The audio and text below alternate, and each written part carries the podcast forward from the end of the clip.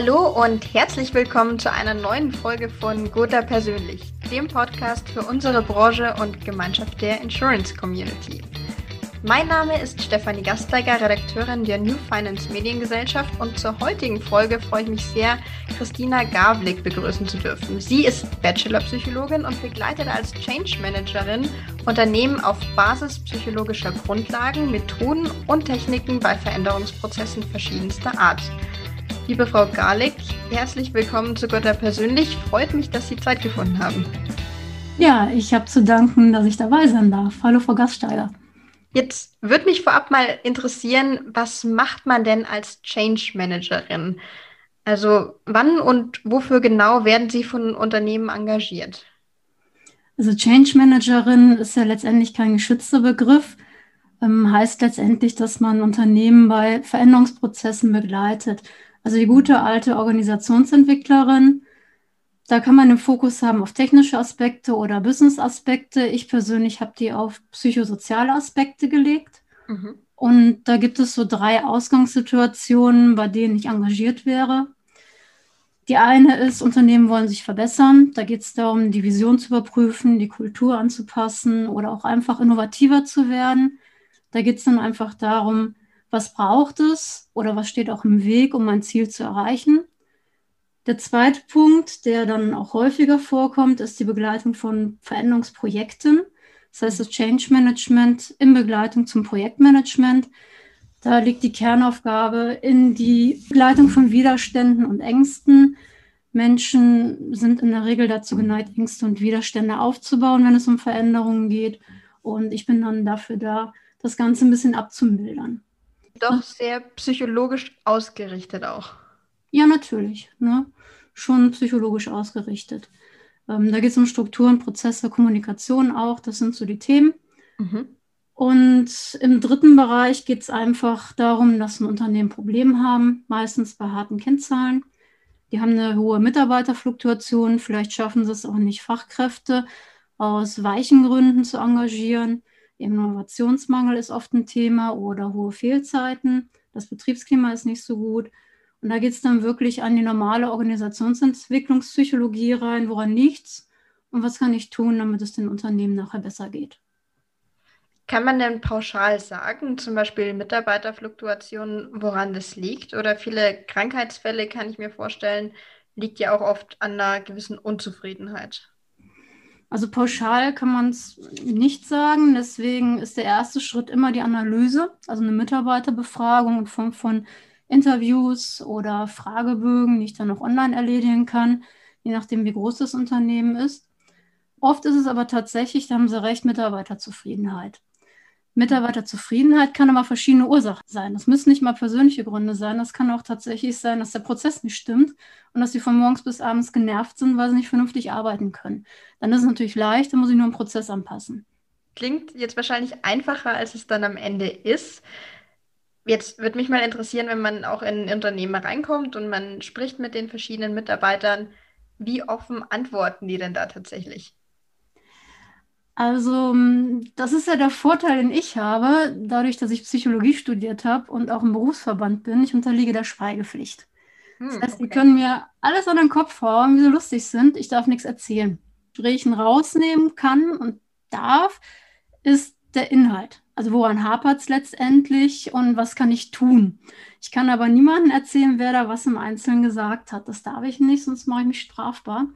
Und das funktioniert tatsächlich auch dann ganz gut. Die Leute reden dann auch mit mir, weil mhm. dann auch die Vertrauensbasis da ist. Kann ich mir gut vorstellen, dass da nochmal so eine Hürde gebrochen ist. Ja. ja, dass wir beide hier heute sprechen, verdanken wir Herrn Hülser, dem Gast aus der vorherigen Folge Guter persönlich. Und er hat seine Nominierung mit der Frage gestellt, wie sind Sie zu Ihrem Beruf als Change Managerin gekommen und warum widmen Sie sich speziell der Versicherungsbranche? Tja, weil ich aus der Versicherungsbranche komme. Also ich habe ganz normal Kauffrau, Versicherungsfachwirtin, Underwriter, den ganzen Werdegang hinter mir. Habe auch über 20 Jahre in der Versicherungsbranche gearbeitet, auf Maklerseite, auf Versichererseite, habe Produkte entwickelt, Vertrieb aufgebaut, also alles quer durch die Bank. Ist an sich ein total spannendes Thema und habe nebenbei angefangen, Psychologie zu studieren. und immer das, was ich dann im Studium gelernt habe, auch mal praktisch angewendet. Und das fand ich dann so spannend und interessant, dass ich dann vor zwei Jahren gesagt habe, naja, dann machst du dich damit selbstständig und entwickelst Unternehmen. Also direkt auch das Potenzial in der Branche erkannt oder war das mehr die Entscheidung, dass man sagt, man bleibt im vertrauten Bereich? Nee, das Potenzial auch in der Branche erkannt. Also die Versicherungsbranche hat ja viele Punkte, die sich in der Entwicklung befinden und auch einige Ansätze, an denen ich tätig werden kann. Mhm, das führt mich tatsächlich auch direkt zu meiner nächsten Frage, denn im Vergleich zu Kunden anderer Industrien, wo liegt denn die Besonderheit in der Beratung von Organisationen und Verbänden in der Versicherungsbranche? Da haben wir auch wieder drei, finde ich ganz spannend. Also ganz klar als erstes die Digitalisierung, aber das ist ja für viele ein Hauptthema. Die Versicherungsbranche ist unheimlich heterogen. Also da stecken teilweise Leute, was Digitalisierung anbelangt, noch in den 90ern fest und teilweise werden aber auch schon KIs verwendet. Also es ist sehr unterschiedlich. Was da alle gemein haben, ist Technik reinschmeißen, passt schon, funktioniert nicht. Die Menschen müssen mitgenommen werden, die Kunden haben sich verändert, der Vertrieb hat sich verändert. Also Digitalisierung betrifft alle Unternehmensbereiche und da ist einfach noch unheimlich viel Arbeit drin. Also von Vision, Werte, Kultur, Strategie, Prozesse, Mission, Struktur bis runter zum einzelnen Arbeitsplatz und zum einzelnen Mitarbeiter. Für den ändert sich ja auch alles. Und das gilt sowohl für ein großes Versicherungsunternehmen als auch für Makler oder eine Agentur. Das Prinzip ist das gleiche, nur die Größenordnung der Veränderung ändert sich. Das zweite ist das Image. Da haben wir ja in dem Podcast ja auch schon einiges zugehört, dass die Versicherungsbranche einfach ein Imageproblem hatte oder hat. Hat es ja schon seit Ewigkeiten. Mhm. Und bis da die Branche mal wahrgenommen wird als Stütze der Volkswirtschaft und der Gesellschaft, das dauert noch. Und das Dritte ist, das hatten wir beide ja gerade, ist die Mitarbeiterzufriedenheit. Das ist einfach ein Riesenthema in der Versicherungsbranche. Und Mitarbeiterzufriedenheit wirkt sich auf Arbeitsleistung, auf Krankheitstage, auf Fehlzeiten, auf psychische Erkrankungen, auf Konflikte, also eigentlich auf alles. Das ist ein Riesenpfeiler und da hat die Versicherungsbranche auch noch einiges nachzuarbeiten. Wenn man jetzt mal reingeht in die Gespräche, die Sie so führen, natürlich unter dem Siegel der Verschwiegenheit, aber gibt es denn so einen Aspekt, der immer wieder kommt, von dem Mitarbeiter sagen, dass der Sie besonders unzufrieden macht? Nein, das ist also tatsächlich situationsgebunden. Ganz oft sind es tatsächlich Prozesse, ja, aber an sich ist ja immer die Frage, in welchem Umfeld arbeitet der Mitarbeiter und welche Persönlichkeit habe ich da. Und diese beide Kombination, die ergibt dann die Unzufriedenheit. Und dann muss man halt gucken, wie der Versicherer oder auch das Maklerbüro aufgestellt ist und wo die Brennpunkte sind. Ja, ist ja schon mal gut zu wissen, dass es zumindest nicht das eine Problem gibt, das es kollegial zu lösen gilt. Äh, nein, zum Glück nicht. Jetzt habe ich noch eine persönliche Frage und zwar, wenn man wie Sie stets auf Prozessoptimierung bedacht ist, wie wirkt sich das denn auf den eigenen Alltag aus?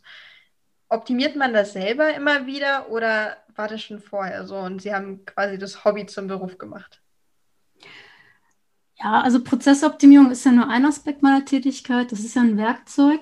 Wenn zum Beispiel Arbeitsunzufriedenheit vorliegt und es liegt am Prozess, dann muss der optimiert werden. Oder ich habe ein Projekt und dann muss ich die Prozesse optimieren.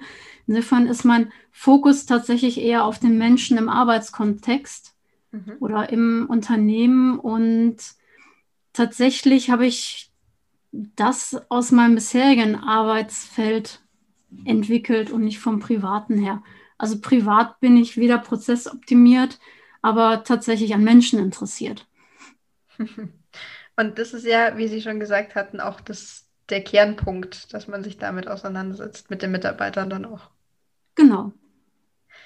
Ja, und dann Abschließend, ganz klassisch wie zum Ende jeder Folge, kommen wir auch zu Ihrer eigenen Nominierungsfrage für den nächsten Gast.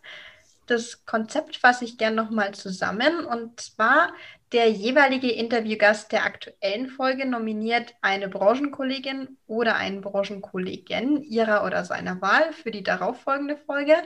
Und bei der Nominierung mit dabei eine Frage an den kommenden Gast die dann wiederum von der oder eben dem Nominierten beantwortet wird. Ja, und wen möchten Sie denn nominieren und mit welcher Frage? Da hätte ich ganz gerne den Herrn Oliver Brüss von der Gotha. Mhm. Und an denen habe ich auch eine ganz spannende Frage.